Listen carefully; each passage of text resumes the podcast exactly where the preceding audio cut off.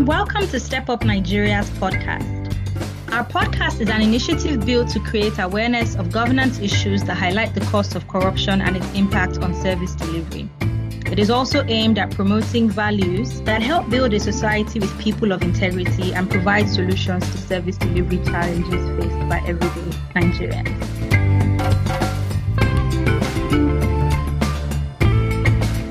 I'm your host for this podcast. My name is Farami Adiola.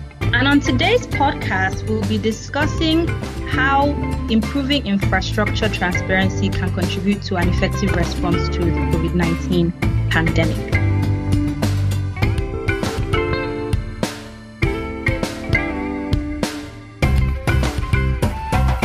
We have very special guests with us today. Our first guest is Matthew Page, whom you may all know through some of the articles that he has written. Matthew is a senior governance expert and he's an associate fellow with Chatham House. Uh, thank you, Matthew, for joining us. Uh, we also have Gilbert Sendugwa, I hope I pronounced your name right, who is a senior regional manager at Cost Initiative in Uganda. And we also have Step Up Nigeria Executive Director Oyin. Uh, so I would like to begin with a question to Matthew. Um, Please, what are some of the emerging risks that you think hinder the efforts to ensure transparency in the financing of public infrastructure that we need to manage this outbreak? Well, thank you very much, uh. I, I greatly appreciate the opportunity to be on the podcast again. Um, as you know, I speak uh, really from the perspective of um, someone who studies Nigeria very closely, and um, and as as the crisis unfolds in Nigeria, you know, our attention is focused not just on the human lives impacted by the virus and um, the damage that it's uh, it's wreaking across Nigeria, but also the cost of the crisis. As we know, Nigeria is very um, very in a very vulnerable fiscal state. Um, both the federal and many state governments are deeply in debt, and um, and of course there uh, has been a collapse in crude oil prices that has been the result of the global economic downturn uh, caused by the coronavirus uh, crisis across the world. So, what does that mean for Nigeria and for financing public infrastructure and the transparency around those expenditures? Well, there there are a few things. You know, one is, as we know, in Nigeria, when there's a crisis, um, there tends to be a general attitude among the politicians and the and the officials and and even the general public that um, the the government must sort of do the necessary, as Nigerians would say, do the needful, um, and that uh, they should spare no expense to resolve the the current challenge facing the nation. And that's certainly an attitude that uh, is prevalent in in any country we look at around the world. Um, but what that has meant in the Nigerian context in in past crises, for example, um, the insurgency in the Northeast, is that there's all of a sudden a a loss of focus on how those funds are budgeted, how they're spent, uh, and to whom they go. And that combined with a general uh, fiscal crisis that's going to affect revenues going to the government and require states to massively, both state and federal governments, to massively cut their spending. That means that um, you know that there may be a real evaporation of infrastructure projects in the near term. So I'll give you the example of Akwa Ibom State, which this week announced uh, a sort of 40% cut in its 2020 budget. Um, and if you look at the breakdown of that cut, um, there was a slight cut to recurring expenditure, which, as we know, things like salaries and other um, sort of, uh, you know, obligations that can't be held off on. But there was a massive and deep and substantial cut to to capital expenditure in the state, which includes infrastructure projects. And that's just in the budget. That's not sort of even commenting on what actually will be expended in 2020. So those are some themes that would ask everyone to keep in mind as they think about this crisis and think about sort of longer term capital expenditures and the transparency surrounding them is number one, those expenditures are going to decrease precipitously. Two, but on the flip side of that, those that are made, the transparency and stewardship of those funds is likely to also um, decrease quite significantly. So it's sort of a mixed picture, I guess. Less less spending, but less transparency surrounding that spending. Um, and so with that, I'll I'll hand off back to you. Thank you very much, Matthew. Gilbert, any contributions um, on this? Any current examples that you can possibly give us of um, the financing of public infrastructure that we need to manage this outbreak effectively? Yes, thank you very much uh, for the question.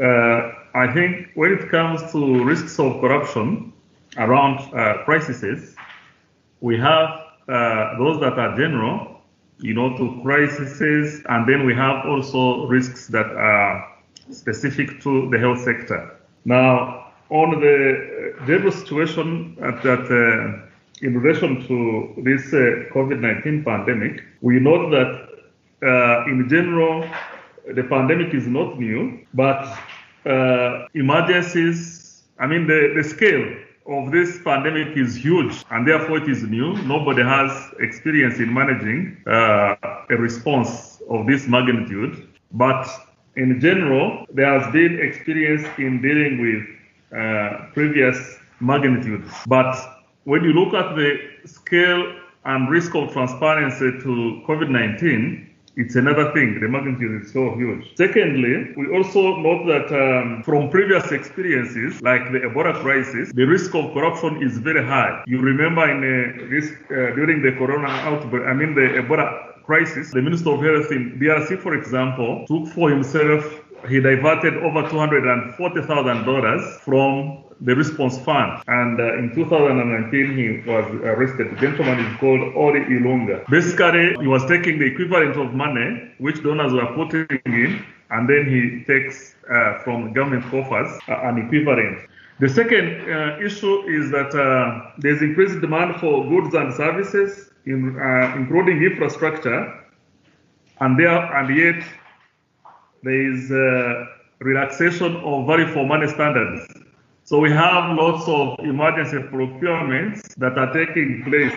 Now, when it comes to Uganda, we have also a, an issue of uh, roads being washed away and therefore um, making it difficult for government to respond uh, uh, effectively, reaching different parts of the country. And then, as always, the risk of political influ- uh, influence for various reasons. We have a case here where uh, in Uganda, members of parliament secretly shared 10 billion shillings from the COVID fund, response fund. And two of the members of parliament went to court, you know, to raise the red flag, and court ordered that that money should be refunded to, to government. Uh, so the point here is that uh, uh, whereas there's pressure to spend, whereas there will be pressure to respond uh, quickly, there should be mechanisms to ensure that uh, transparency and accountability is ensured even in uh, this response, given that the risk is very high. So those are the opening statements that I wanted to make uh, in relation to, to, this question. Okay, uh, thank you very much, Gilbert. Uh, would you like to make any final contributions on this point? Um, no, so thank you, Matthew, and thanks, um, Gilbert, for your um, insightful comments around the risk.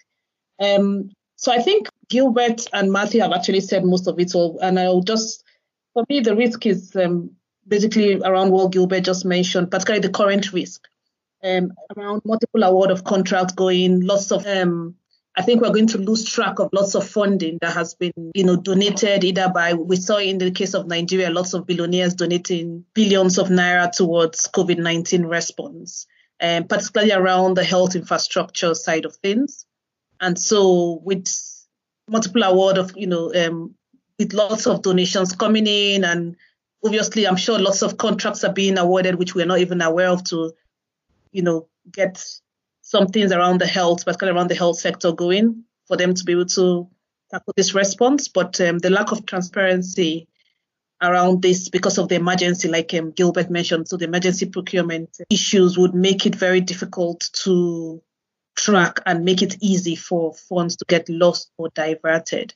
And so it's around that that's you know transparency around the management of the COVID-19 funds I see, particularly for the for, for the infrastructure bit, I see as a risk. Um, and yeah, I think I'll stop here for now. Okay, thank you. Um, so Gilbert, to you again. How will um, these efforts to improve infrastructure transparency contribute towards an effective response to the COVID 19 pandemic? Okay, thank you very much.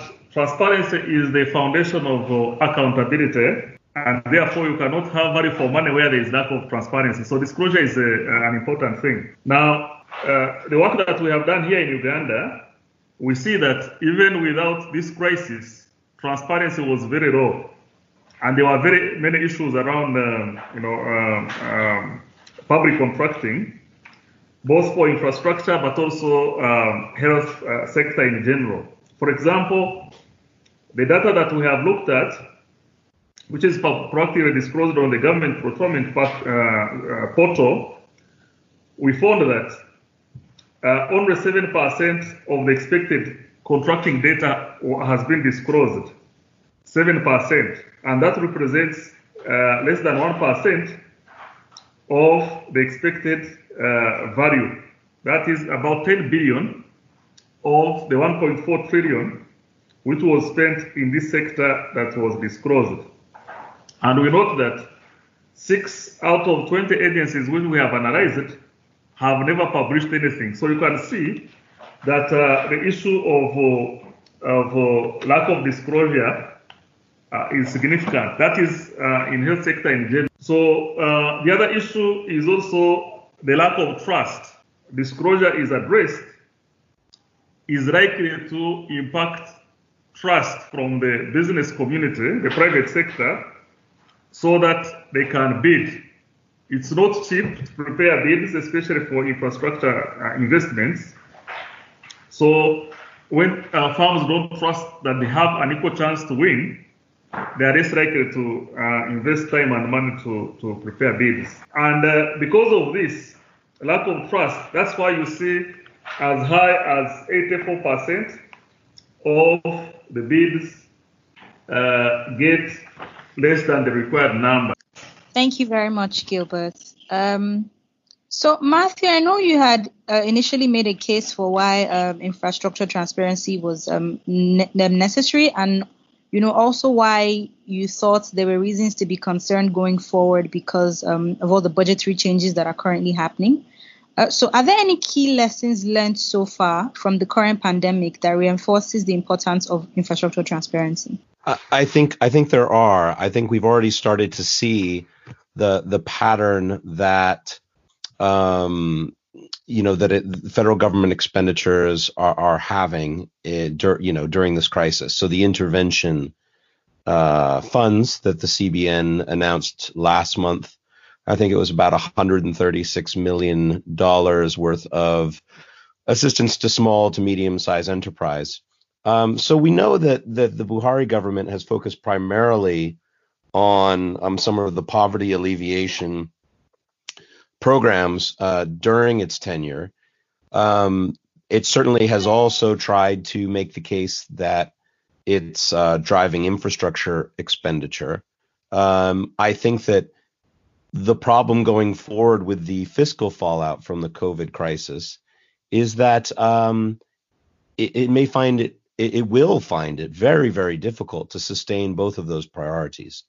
And as we know, um, infrastructure projects may remain active on paper, but if contractors aren't being paid or mobilized to undertake the work, then um, you know then then that work may not be be happening, um, and you know the funds will be shifted towards towards other priorities. So so when we talk about infrastructure funding transparency during the time of COVID, what we're really talking about is you know, transparency surrounding the infra- the funds that have been pulled away from infrastructure funding right, and spent on other priorities. And the question is, are those funds being used responsibly? Because otherwise, they could have been, you know, continued to be devoted towards those those long-term socioeconomic needs, power, transportation, basic health and education infrastructure, which in the case of uh, basic health facilities, we know that COVID will have an out, whatever the effect of COVID on Nigeria eventually turns out to be, it will be outsized because of the um, decades of underinvestment in basic health infrastructure in Nigeria relative to its growing um, population and the acute health needs that that people who live in poverty uh, may not have, you know, may engender because um, because of the you know the uh, challenges that they face in their in their day to day lives. So um, you know, I think that what we're what we're clearly seeing is that transparency is lacking in the Nigerian context around these expenditures. Um, they and and even if there was transparency, transparency is necessary but not sufficient to ensure adequate anti-corruption safeguards. And we're just talking adequate, basic, you know, um, meeting bare bones standards uh, to ensure that monies, or at least you know a reasonable percentage of monies are actually reaching their intended goal. So what worries me about this uh, CBN interventions, and remember CBN interventions happen in, sorry, Central Bank of Nigeria interventions happen in the infrastructure sector as well as in um, the small to medium sized enterprise sector or just generally in the event of emergencies like this is that the CBN has an extraordinarily poor record in, to, in terms of both um, transparency and effectiveness with these programs. Um, and so I'll give you an example, a quick example of a program where we actually know what happens when it came to the, the, the particular intervention. The money went missing. We know how it went missing, but there have been no consequences as a result. And I think what this story sort of will tell or sh- will show is that um, you know even post COVID, if we if we know or can point to instances where money disappeared, and we have a pretty good idea where that money disappeared, two, and what the consequences, for example, in terms of infrastructure development, what consequences and real world impact those um, diversions had we still nevertheless may not be able to to do anything about it or gain political traction on that issue. So the example is in 2013, the CBN um, created a 220 billion naira, so 1.35 billion dollar intervention program uh, for small, medium-sized enterprises. It was called the Micro Small Medium Enterprises Development Fund. And the idea was to make inexpensive credit available to MSMEs all across Nigeria. However, very quickly the CBN decided that it was given it was going to give this money out via state governments and specifically via state governors. So within 2 years the the bank handed out with with really very, very few strings attached 36 billion naira to 24 state governors. Many of them received that money in the run up to or right on the eve of the 2015 elections. Um, and for, well, now five years later, none of these states have provided a list of the businesses that received loans under this program. And instead, um, there's significant evidence to suggest that governors basically embezzled these funds and used them to to fund their reelection campaign.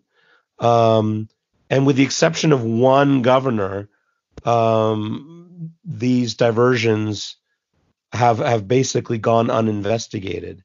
So the reason why I sort of tell that cautionary tale, which by the way comes out of um, my report on corruption within um, government programs meant to help small businesses in Nigeria from the Carnegie Endowment published last year, um, is to show that transparency or knowledge after the fact of how money is diverted um, doesn't necessarily lead to remedial outcomes or um, or effective outcomes. So so really again this comes down to that age old issue that we we talk about when it comes to anti corruption issues in Nigeria, which is political will, commitment of leadership to uh, hold institutions like the Central Bank of Nigeria or state governments accountable.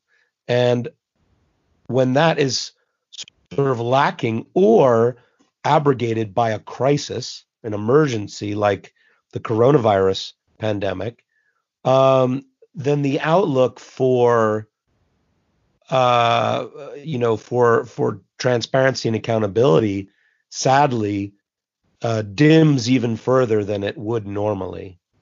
Um, so with that, let me pass the microphone back to you. Thank you very much for that robust response. So, Oyin, would you like to chip something in?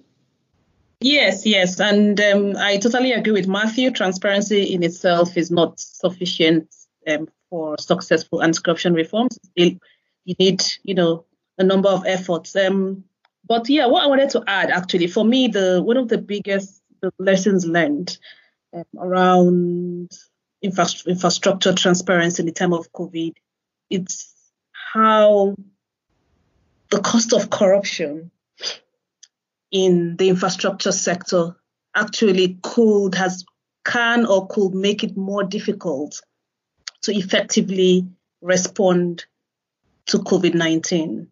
And why do I say this? Is if you look at some of the key, for example, um, key sectors, for example, in the health sector or even for water. I'll start. I will start with the water aspect of things. So we are COVID nineteen. You know, the messaging is wash your hands, wash your hands regularly, wash your hands. We know that there are so many, so many Nigerians who do not have access to clean water particularly those in the rural areas. They really have they have no access to water. And one of the reasons for this no access to water is the fact that it's not just we have issues. So there are two issues around provision of public services. Yes, there's the issue of underinvestment, but even when there's some sort of investment, these funds are diverted. We've seen in the audit reports how in the health sector, the construction of health um, facilities, the 20, 2017 audit report, and even the 2016 showed how billions of naira in some states were diverted that were supposed to const- you know, be used to construct health facilities in a number of few, few of the states that were covered in that audit report. And I think an example was in Zamfara State, uh, where was it about 300 million or something? I can't remember, 300 million naira um, for the diversion of um, for for the construction of health facilities was diverted. And like Matthew said, one of the challenges is the fact that you know, there is no, so it happened, so we're aware, but there's no follow up. So what's happened? Nobody, you know, nobody has tracked, even though the audit reporter said that. I don't see anyone, you know, I haven't heard of anyone chasing after what happened to the, you know, health, um, the 300 million naira that went, you know, and the contractor was paid. But there's nobody follows up on this thing. So, um, and this is affecting you know, the an effective response in the sense that many people are worried, and rightly so, because particularly for those in the you know rural areas, on if when it gets to the villages, how are they going to cope? You know, how are they going to be treated if we don't really have you know sufficient health facilities to treat people, you know, in a in a in a time of crisis like this? The same thing with water, even the messaging around hygiene and water. If people don't have water, how are they going to keep themselves safe from you know, getting the disease. And this is because over the years we've had kickbacks in, you know, lots of construction around dams and boreholes that never gets built and communities never get this water. And um, so these are some of the risk, the lessons learned. I think with particularly with COVID-19, pandemics are not new, but I think COVID-19 has been quite um, you know, different in the sense that it hits quite a number of countries at the same time, and it really has, you know, given room for reflection around the need for countries to develop their infrastructure. Thank you very much, Oyin. Um, so I think we can move on to the, the positives now because we brought a lot of um, the issues that really need to be addressed. So um, I'll start with um, Gilbert again. Going forward, what can be done to ensure that countries improve transparency in infrastructure financing um, so that trying to manage this pandemic will become easier, even now and in the future? Okay, thank you very much.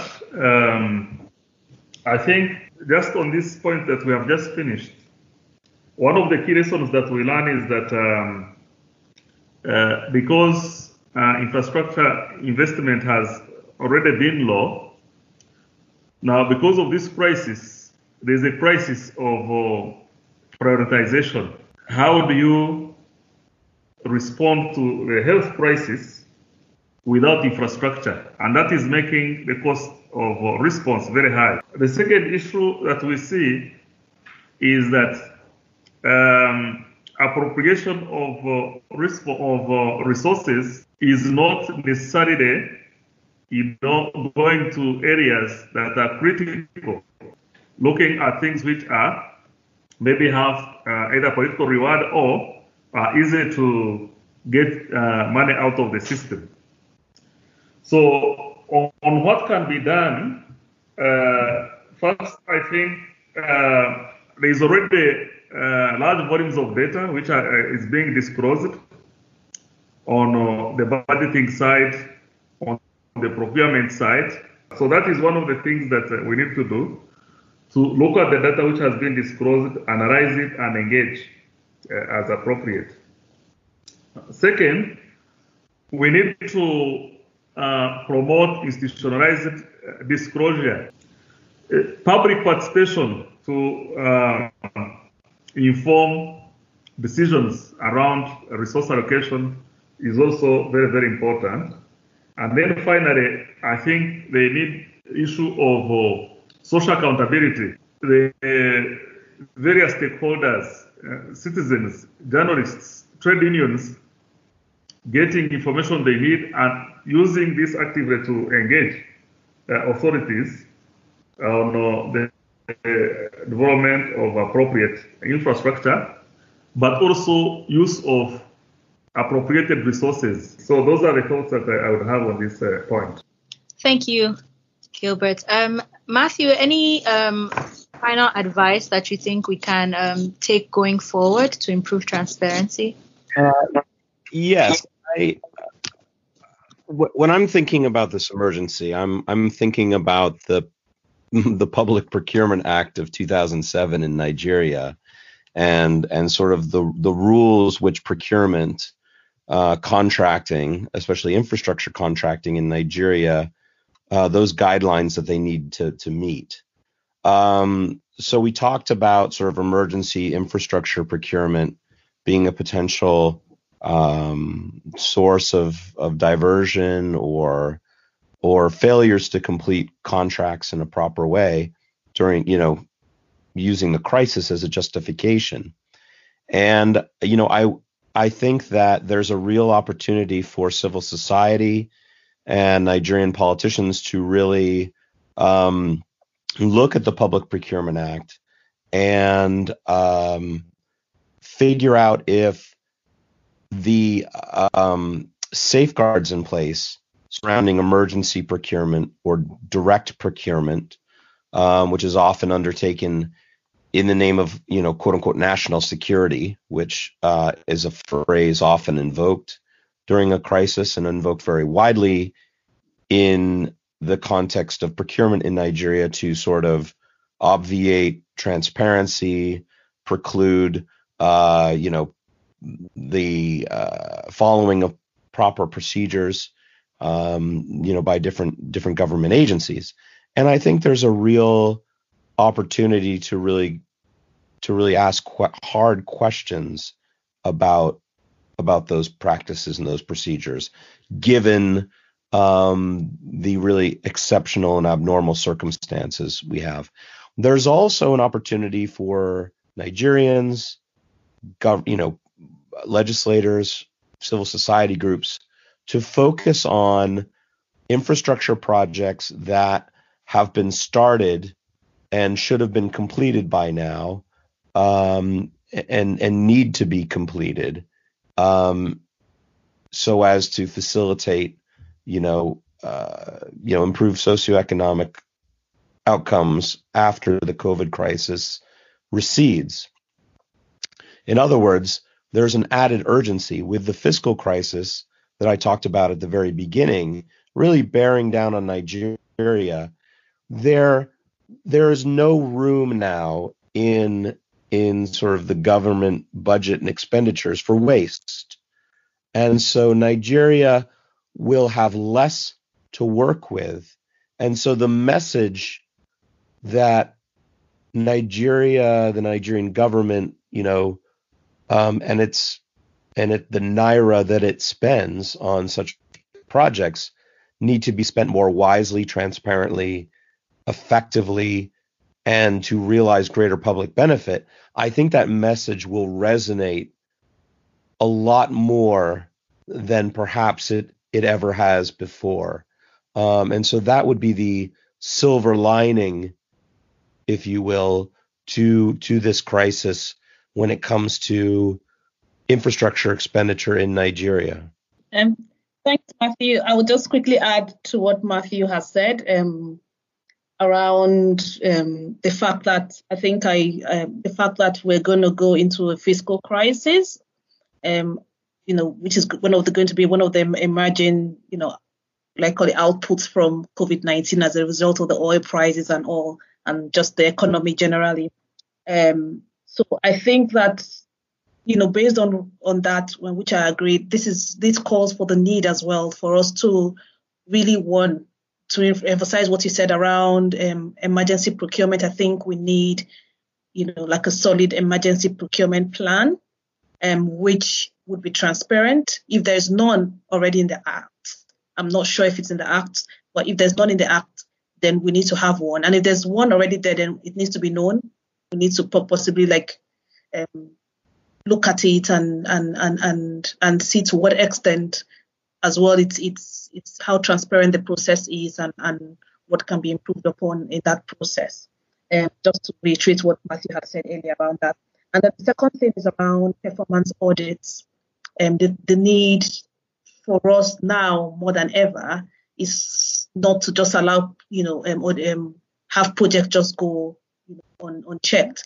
And I think the Office of the Auditor General has started doing its, its, its audit, what performance audits on key spending, particularly around the pandemic, would be very useful as well to be able to identify where, you know, if at all there was, you know, where you know corruption risk were or where you know monies were lost or fraud happened.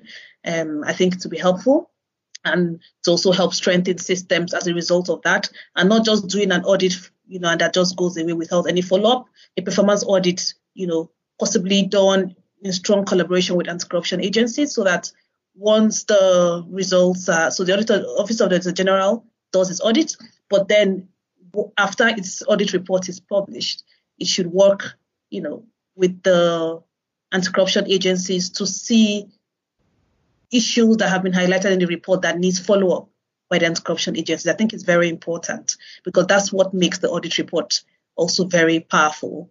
Um, and also, I think that it will be useful as well for those performance audits as well, if possible.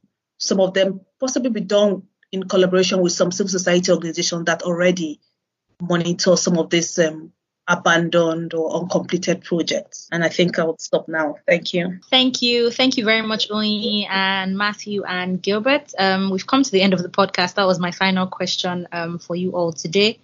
Thank you very much for coming and for all the points that you've raised. Thank yeah. you. All right. Thank you. Thank you, Matthew. Thank you, Farami, for hosting. Okay. Take care. Bye bye, everyone. Thank you. Bye.